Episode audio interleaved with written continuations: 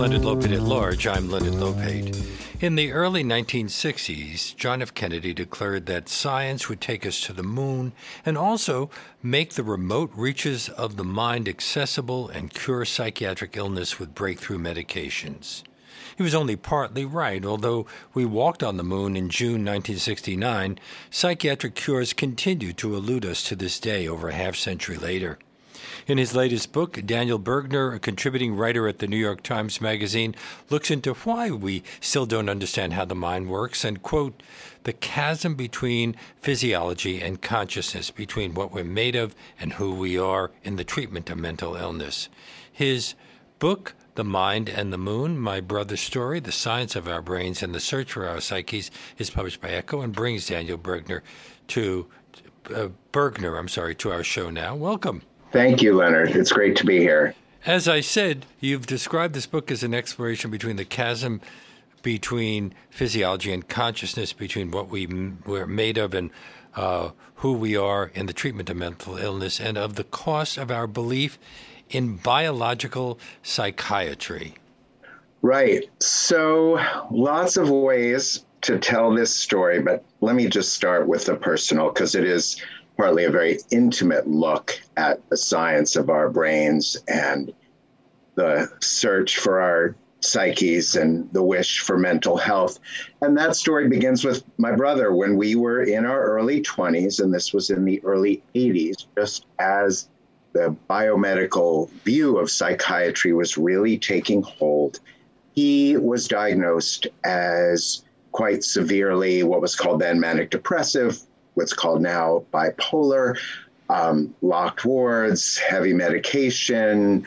Parents told he would be suicidal without that medication. So everyone was in terrible fear. But ultimately, his story raised lots of questions for me, for him. He's a pianist. I couldn't really play adequately or up to his standard on the medications, ultimately took himself off, leads a very flourishing life. And this is, I should say, not a speech or a book to say, leave your medication behind. That would be entirely irresponsible, but it is a story, a set of three stories that really raises questions about our assumptions. And let me just turn to the hardcore science. Well, well first of all, you yeah. you were told that Bob would be a serious suicide risk for the rest of his life, um, although medications had been developed, as JFK had predicted, to treat people with his condition. Right, and in fairness, what we were told as a family was the medications could stave off the worst. Um, and that without those medications, the worst was likely. And he was now, given antipsychotics. Didn't they have side effects? They do. Uh, Haldol has very marked side effects. Um, starting with tremors, uh, difficulty walking, shuffling gait, uh, tics that can be really debilitating, and then even uh, the relatively tolerable lithium that he was given, but given at a high dose, can also cause quite serious tremors um, and make, for instance, playing the piano at a high level very difficult. So all these medications have trade-offs and what's what became so fascinating to me is as I was telling the story of my brother and a couple of others whom we'll get to, I was also spending time with these leading neuroscientists and psychiatric researchers who'd spent their entire lives devoted to the discovery of better drugs to treat our mental health conditions. And what they were consistently saying was, we haven't made any progress in half a century. So the question became for me, you know, where do we go from here? What have we learned and where can we go next? Well, you mentioned that he was given lithium, and you're right that 19th century doctors used lithium to treat kidney stones. Later, wasn't it once used as an ingredient in 7 Up? It was. So, did that eliminate? Did people who drank Seven Up uh, cure themselves of any, any psychological problems? I think it was seen as a slight uplift in the amount it was uh, it existed in Seven Up, but also a slight risk. So it was removed even in that teeny amount from Seven Up, but that story is emblematic of many of these medications which were discovered by happenstance. I mean, the antipsychotics uh, started off as a fabric dye, then became an antimalarial, then became a sedative used before surgeries, and then in the 50s began to be tested with people who'd been diagnosed with psychosis. Now, Bob was diagnosed near the beginnings of what you call psychiatry's third revolution.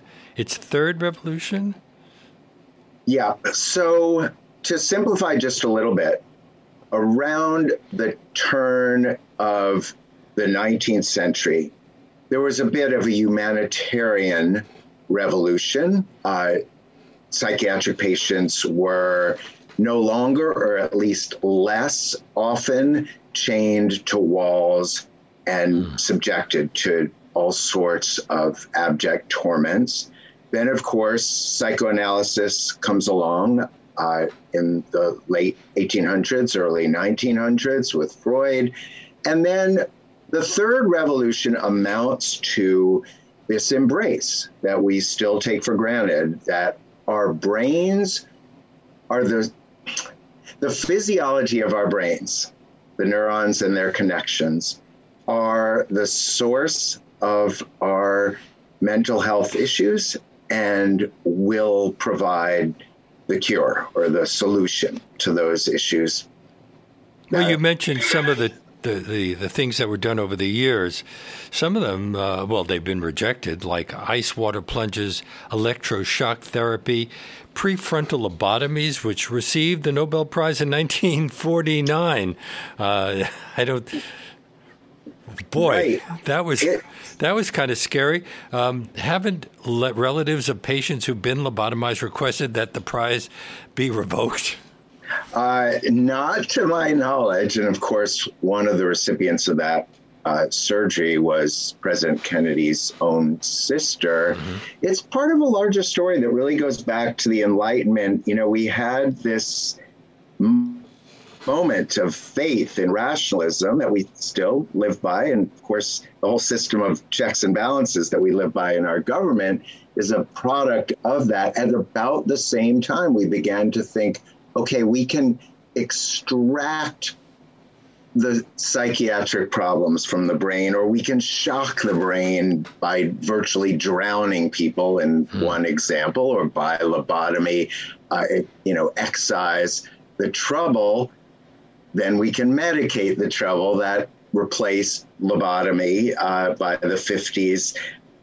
We haven't gotten there. And it was just fascinating to me to listen to these neuroscientists talk about their hopes for the future, but also they're near despair over lack of progress. Well, you report that leading neuroscientists told you that they've made no true progress in medicating mental illness over the past half century.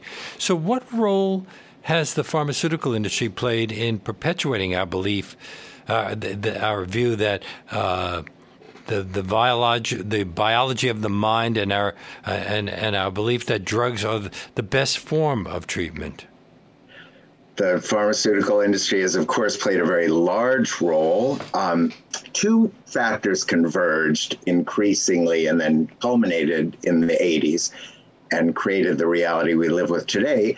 One was psychiatry's desire to be seen as a pure science, to get beyond psychoanalysis and be seen as something much more objective. And the other was the early development of medications, which, of course, the pharmaceutical industry wanted to capitalize on. These two things came together. And so, in the area of people diagnosed with psychosis, we had this uh, sort of certainty that antipsychotics would not only work, but we kind of forgot that they had these devastating side effects that some people were unable to walk that they were subjected to the you know horrific tics that i mentioned earlier. And meanwhile, on the more common side, on the antidepressant side, again, we were told that here was this eureka medication.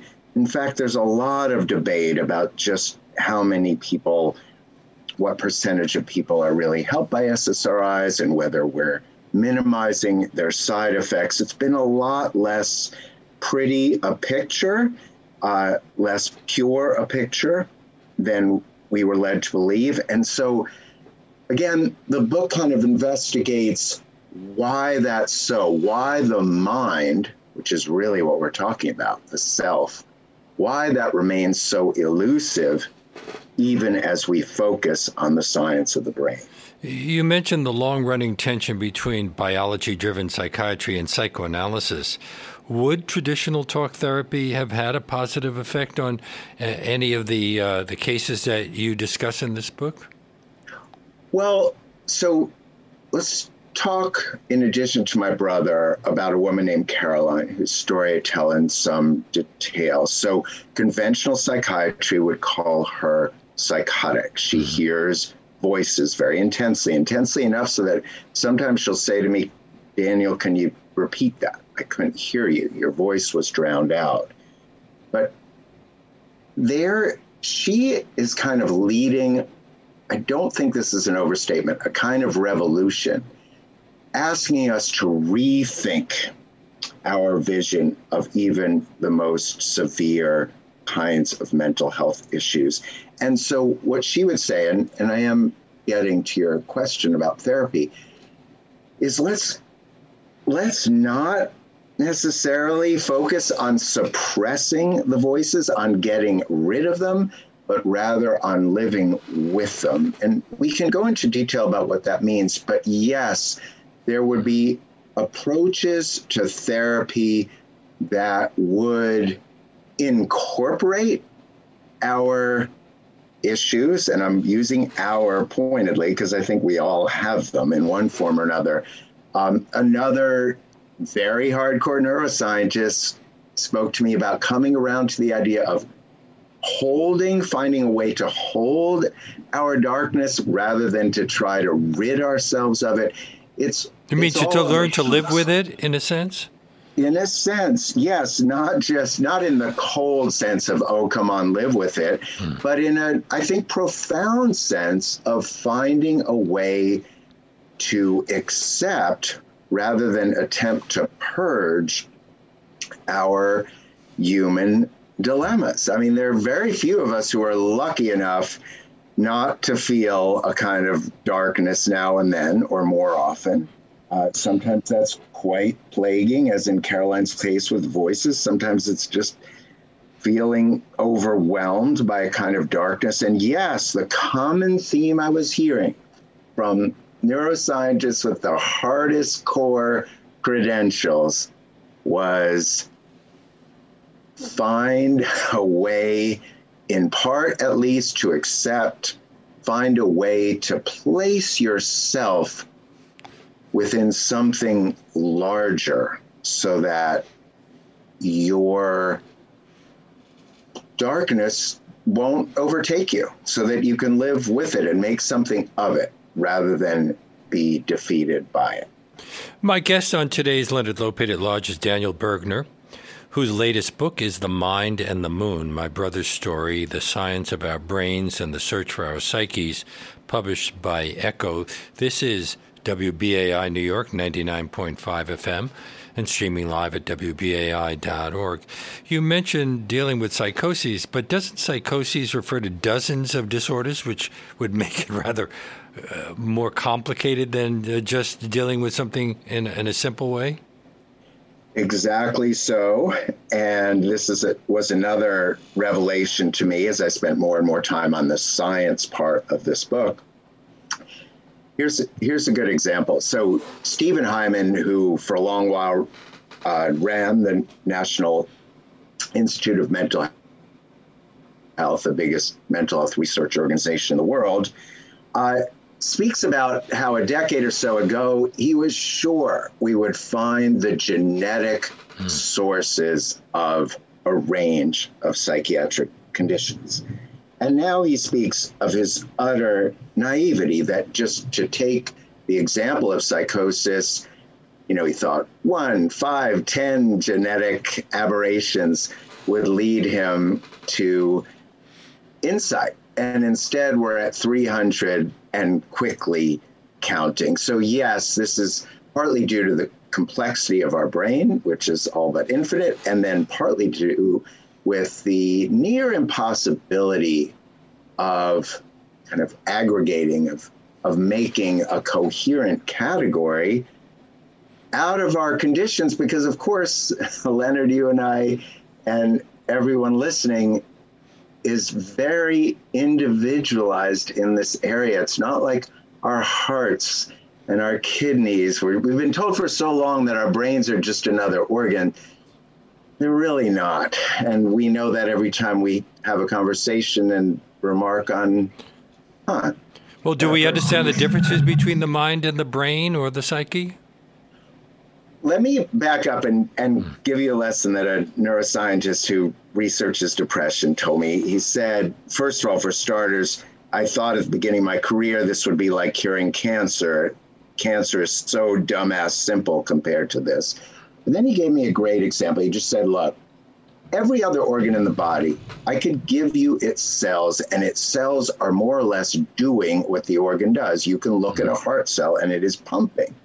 This is so far from what's happening with the brain. The neurons, the individual cells, are not thinking. The brain is so much more than the sum of its parts. And so we, at least for me, this took me down some roads that we might call spiritual or ineffable or somewhere, you know, in that range of words. But regardless whether one is a strict atheist or one is willing to go that other route, one has to reckon with the fact that the mind, who we are, really can't be reduced to what we are, to that thing inside our skulls. And don't um, standard diagnoses often collapse what some scientists believe are different conditions into one? Yes. Um, to your point earlier, absolutely. So, um, you know, there are people who object to the term psychosis at all, but if we're going to use it, there's a whole spectrum of conditions that might lead one to have the hallucinations, either auditory or visual, that we would call psychosis. Very difficult. And then, you know, even people labeled as bipolar, again, often have hallucinations of one kind or another, or delusions, or what Caroline would carefully call just unshared realities, individual realities. And here we get into a set of philosophical questions that I find really compelling because even someone as different from me in some ways as Caroline is also really raising questions about each of our subjective spaces, the subjective spaces that we each exist in. And so I hope her story is emblematic of all our stories. Haven't some studies shown the efficacy of placebos in, in treating depression? Yeah, so this is really interesting territory and hotly fought territory. Because, in a sense, that would suggest that we are believing that we can cure ourselves, and so we take the placebo and the, it works? So I want to be careful. I think, first of all, I should just say there are members of my very close family who've taken antidepressants of various sorts and would say that they have helped.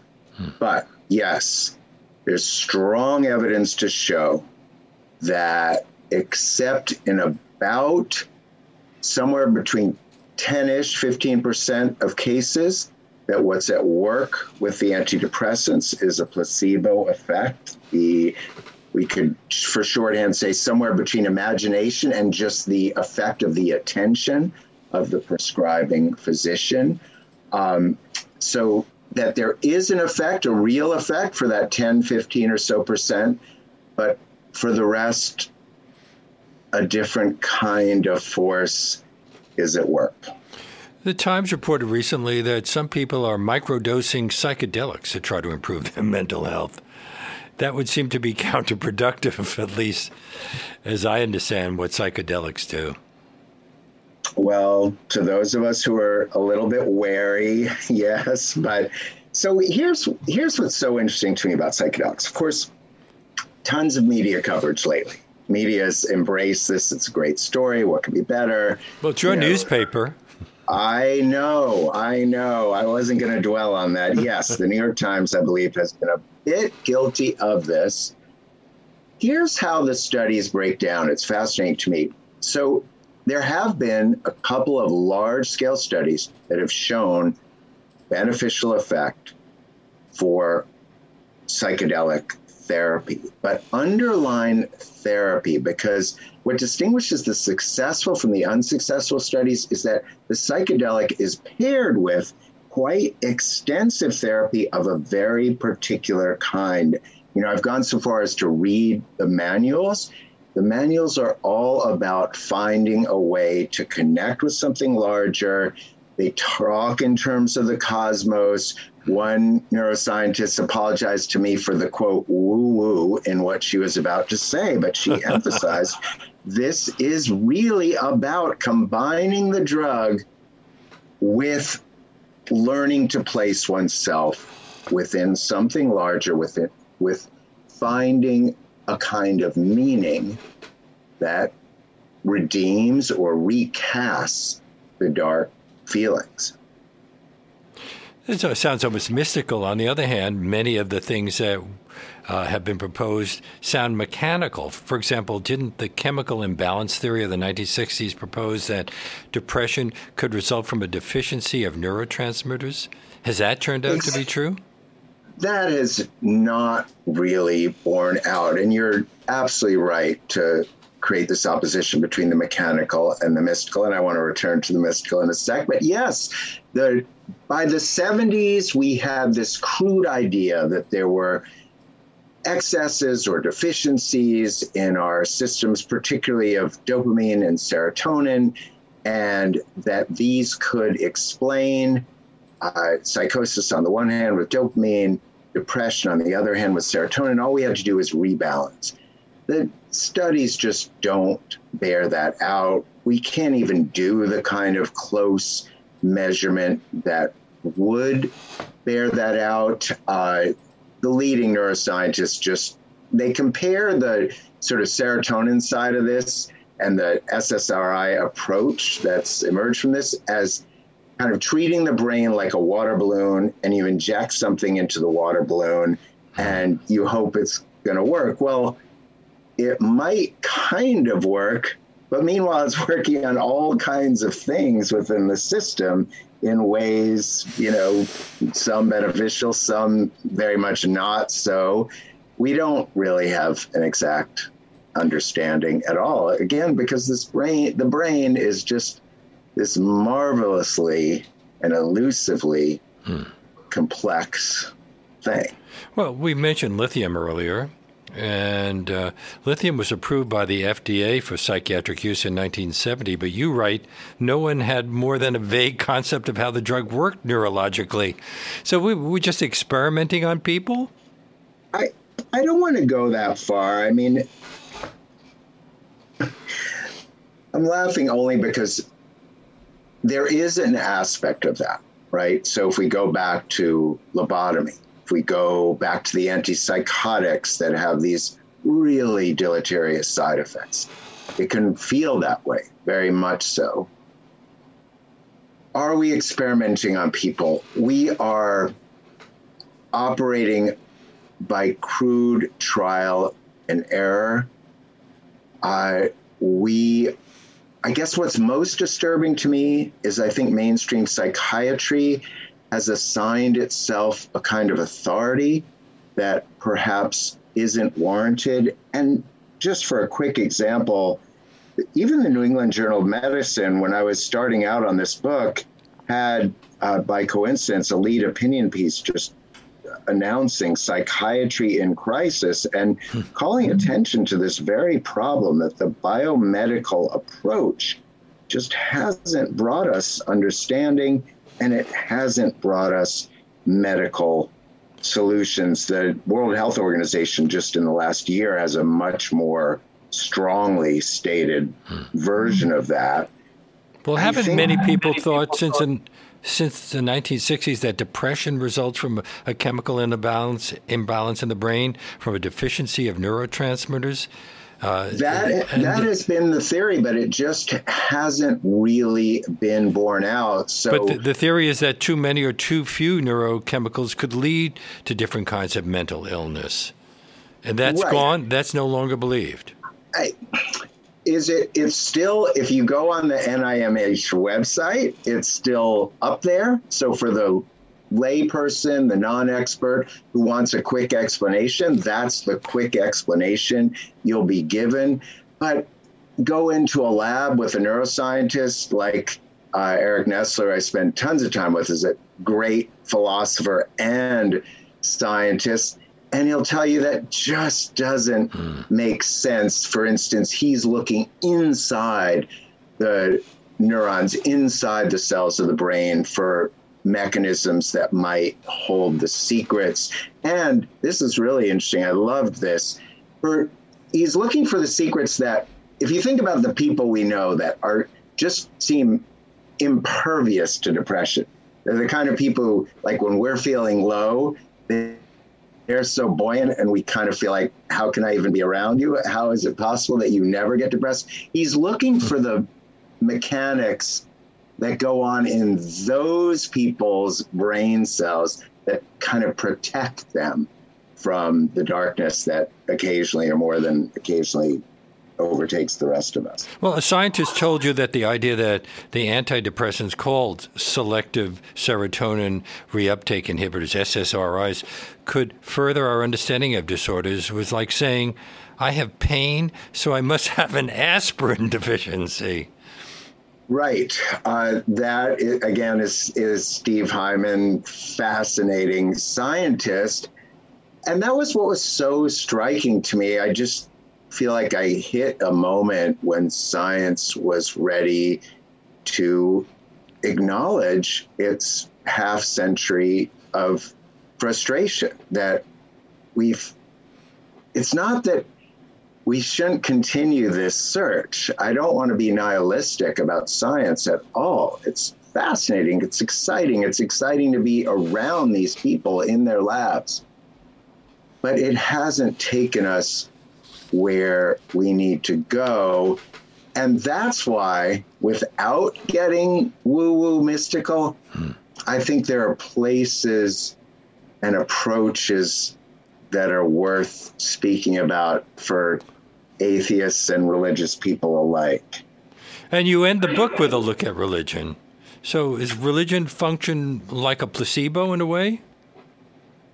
I guess that would be one way to think of it. If you think of religion, and I want to use religion in the broadest sense, so we're not just talking about the three Abrahamic religions or traditional ideas of God, but we're talking about ways of seeing ourselves within a larger, well, within a, a cosmos. So, uh, you know, Caroline would had a transformative experience on a farm with animals. That was a real turning point for her in dealing with her visions. Uh, my brother combines a religious practice, meditation, music, which is another kind of ineffable, or I would say almost mm religious experience uh, as a as a way to live. And so, yes, I th- there's a point, slow progress toward various religious practices in the book. And I think to go back to the hardcore neuroscientist Eric Nestler again, he would not call himself religious because he sees a sharp distinction between science and religion but he would say that the search for one's own place in a universe of larger meaning is a kind of protection against the challenges that we all face. You're listening to Leonard Lopate at Large on WBAI New York 99.5 FM and streaming live at WBAI.org. When your day is long and the night, the night is yours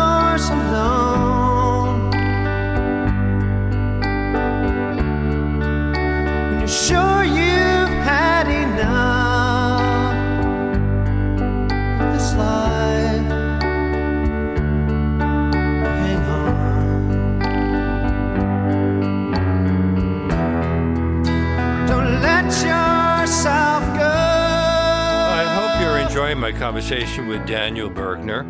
If you signed up to become a member of WBAI during today's show with a contribution of $50 or more, you can receive a free copy of his book, The Mind and the Moon My Brother's Story, The Science of Our Brains and the Search for Our Psyches. Just go online to give to WBAI.org. That's give and then the number two, WBAI.org, or call 212 209 2950 during today's show. That's 212 209 2950. We'll be happy if you do to send you a copy of his book, but don't forget to make that $50 donation in the name of Leonard Lopate at Large. And thank you very much. And we turn now to Daniel Bergner, who's a contributing writer for the New York Times Magazine, author of five previous books of award winning nonfiction. Uh, this one, uh, The Mind and the Moon, published by Ecco. So let's talk a bit more about the, the people you discuss in the book. Uh, Caroline, for example. Um, who um, is a fascinating character. Uh, uh, Caroline and David have had to deal with psychosis, depression, anxiety, paranoia, and suicidal thoughts, as well as their experiences on and off medications, including the terrible side effects and withdrawal symptoms. Uh, Caroline first heard voices when she was very young, when she was in daycare. Is that common? not common and an indication in conventional psychiatry's view that she's a quite severe case. So, all that she has overcome has been especially difficult. Um, she heard voices in daycare, they intensified even as she was given a whole regimen of antipsychotics and other medications in middle and high school. She heard a voice that told her her parents were going to die when she was in elementary school. Right. That, that had to really, that, that, that's very disturbing. very, very. And I don't want to minimize that. She heard terribly disturbing voices threatening her family, threatening herself, and really isolating her. And she was prescribed a whole group of pharmaceuticals in childhood, later drugs like Abilify, Risperdal, uh, Depakote, lithium, Seroquel.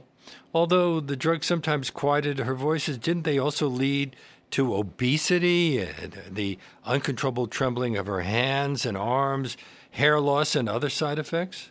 Yes, all of the above. Um, and this is quite common. She may have suffered a bit more extremely than many, but uh, the weight gain, very common, even with our most contemporary version drugs. Uh, and the, the tics, the kind of, there's, they range from sort of horrific, horrific kind of tongue thrusting to shoulder rocking, hand wringing, etc.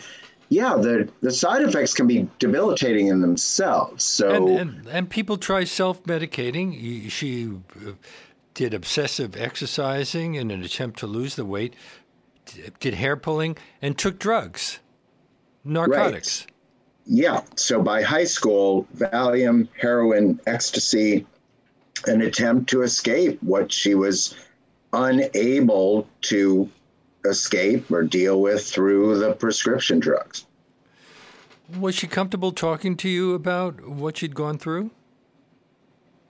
It's interesting. We first met a few years ago, and she told me that one of her voices had been, over the previous days, very wary, to say the least. And then I walked in, we met in this kind of desolate cafe, and Holyoke, Massachusetts, which is where the group she works with is based. And as she told me later, her voice said, okay, he seems trustable. And we've had a developing and deepening trust ever since. It's a it's a really special relationship. She's a very special and I should say extremely literary person. We were just this morning emailing about Willa Cather and Melville. so you maintain a, a, a relationship with her. I do. She's just such a special person. I'll just, for a little comic aside, I was dreading my book group's reading of Moby Dick, which I've never really been attached to, let's say. And she asked me to rethink my opinion. I guess she's a fan. So I, I, she's just, she's just a reminder that people with what conventional psychiatry sees as unmanageable conditions, and even, and we should talk a bit about this, even simply does not trust to have valuable thoughts about his or her own care because they're seen as so debilitated. She is an entirely complex and deep hmm. thinker uh, who will, I can guarantee, rearrange people's thinking about the conditions that some of us live with. Well, what about David? He's a civil rights lawyer and a Supreme Court litigator. I don't know if he's uh, been engaged in the latest problems with the Supreme Court, but um, what was the nature of his depression and anxiety, other so than he, the, the nature of the court? Yeah, he's such an interesting person, really a top rank civil rights litigator, not involved, as you're alluding to, with the current Roe uh, case, but very much involved, uh, you know, as as Trump got into office, and then with worries about what might happen in 2020. Um, he is this interesting borderline case. So had always had a kind of low level depression. His therapist had felt that he was making progress, but David wanted to try antidepressants, did, then tried to get off them. And that's where the real problems started. Pharmaceutical, co- pharmaceutical companies are just beginning to acknowledge that withdrawal can be an hmm. issue. Um, and then that was compounded because he was prescribed a benzodiazepine to reduce anxiety. And of course, withdrawal is really an issue there. And uh, they must have known about this for a long time. Uh, have they been hiding it? Is this a book partly an exploration of the limits of, of Western medicine? It's certainly an exploration of the limits of Western medicine and to some degree the culpability of the pharmaceutical industry. The easiest, most vivid examples of the industry hiding problems is with the antipsychotics. Mm. But if you look hard enough, you'll see it also with the antidepressants. Two quick examples. One, the sexual side effects, which are an issue for about half of people who take antidepressants. That was something long blurred or denied by the industry. And then, two, the withdrawal issues what just coming effects? to the surface. Sorry? What are the sexual effects? impotence, anorgasmia—that is, impossibility of reaching orgasm, hmm. much depleted desire are quite common. So, uh, much of the what you write about in this book also concerns the choices that confront families and patients, and I'd imagine that uh, just not only the families, uh, the immediate families of the the people involved, but also the spouses, for example, because of the sexual aspect of it. Um, do, do people feel guilty about uh, their role in, in this whole thing? I think this is where I at least need to pause and acknowledge something. The easiest way to do it is to go back to my brother when we were much younger. My parents were terrified of what might happen to him if he didn't adhere to psychiatry's medication regimen. And I think that's so common for parents today. And I need to really be sure to reckon with that. Um, so I don't think parents, spouses need to feel guilty. No, I mean, they're reckoning with something that can be just overwhelming. The question is whether parents, spouses, family members can kind of rethink what might be best. Caroline's mottos is, and this is when she's training people to lead support groups, is if I'm controlling, I'm not connecting. Meaning, if I'm trying to contain the situation, I'm not able to connect with this human being. And she would say it's only in connecting, in reducing isolation, that I am helping this person.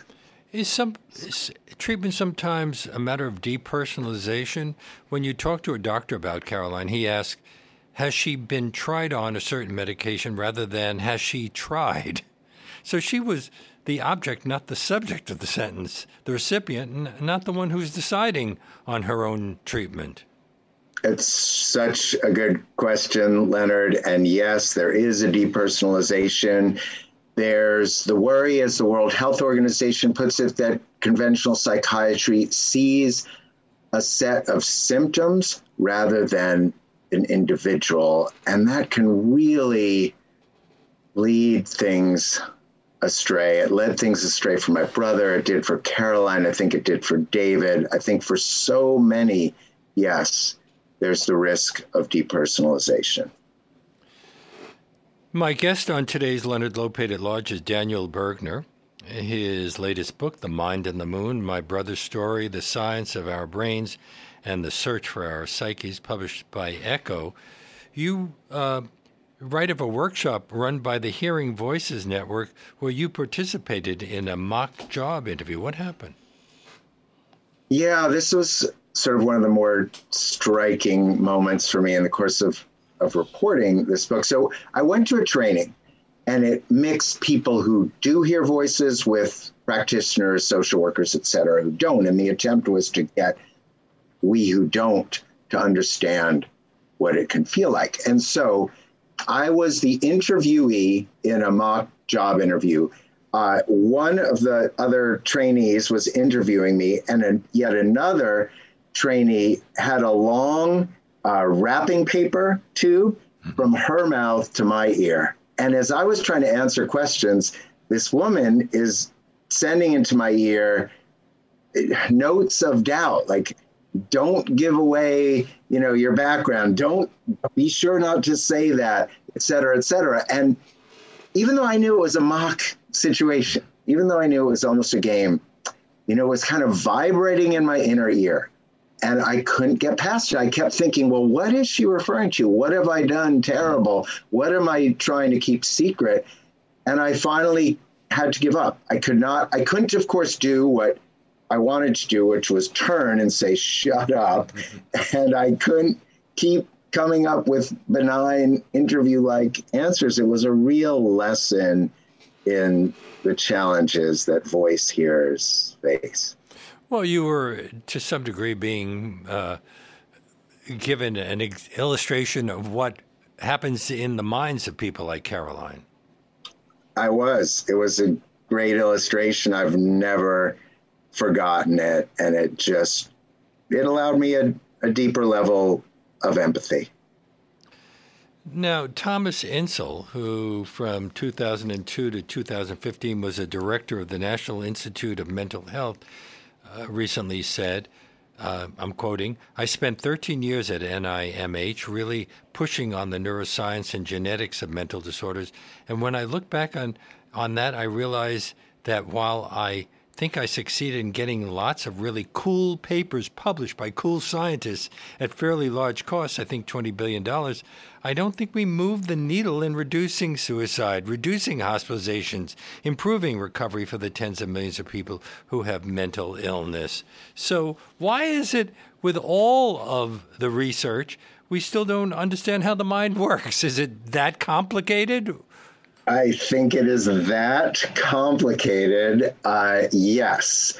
Um, it is, the mind is not the brain, unlike in the case of all the other organs of our body. And what I hope is, is that especially at this moment, when we're focusing on mental health, there's been a series of stories about crisis among teens, suicidality among teens coming out of COVID, that my brother's story and Caroline's in particular points to some new ways to think about things because what Insel's quote alludes to is we're really not in our current approach able to to better the mental health of us as human beings and then particularly of concern our children uh, we're not able to reduce hospitalizations so i think these stories point to some ways to rethink uh, how we might improve things. So, if somebody, if I suddenly uh, needed help, and it, and I, it was to discuss whether I should have an antipsychotic or an antidepressant, should I or my family simply say we don't believe in either of those things really working? No, but they should hope for the following: one, a psychiatrist who has the humility to say, we don't yet know how these work and we don't know whether these will work for you. That's number one. And I, the psychiatrist, want to hear what you're thinking about your own care. So Caroline was never listened to. She was seen as, let's put it crudely, too crazy to have a say in her own care. My brother wasn't listened to. And I can guarantee you, neither of these people are too crazy to have a say in how they themselves should be seen. Have they all improved? Treated. Sorry? Have they all improved over the years? My brother leads a completely flourishing life, yes. And as a volunteer now, goes on to psych wards to play music and have sing alongs with uh, residents on those psych wards. And Caroline is a leader in a movement to rethink how we approach the conditions that terrify us. So, you know, we should talk about suicidality a bit. You know, if you, the go to method is hospitalize the person. And of course, that will, you know, forestall trouble for at least the couple weeks that the person's in the hospital, but there's very little evidence that it helps thereafter. Um, it just prevents the suicide for the moment. It it keeps you restrained for the moment.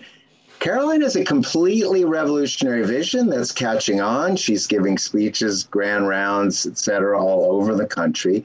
That is to say, let's let people who are feeling suicidal come into a room together, whatever they say, whatever they say they intend to do, the pact is it will not be reported to anyone. Give them the freedom to connect. It'll be the connection, the reduction of isolation, the human bonding that happens that will reduce the risk of suicide. You mentioned Steve Hyman earlier, the leader of the world's biggest research project dealing with genetics and psychiatry. And in the book, uh, he calls for epistemological humility. Is that uh, phrase related to the divide between the brain and the mind? I think so. And that phrase became a kind of touchstone for me to hear one of the world's leading brain scientists and geneticists say that really sort of brought my thinking together. You know, he's such a fascinating guy. He reads Borges. He talked about his own career as being sort of like Theseus going into the dark to slay the Minotaur, except that you know, he doesn't have the magic sword, he can't see his way. he sort of sees the brain as this endless set of labyrinths. And I think to extend the metaphor, he's barely crept, you know, one zillionth of a way uh, along that dark maze. So uh, the, the book left me a bit depressed because I would have thought by now, at least partly, uh, Kennedy's prediction would be true. It, it seems to me like we're still stumbling in the dark. I hope it doesn't leave readers depressed. It, Caroline's story, my brother's story, the places that some of the scientists lead us to in terms of rethinking, I feel are really affirming of what mysteriously makes us human and what, as human beings, we can do to put ourselves in better places in relation to each other, in relation to ourselves.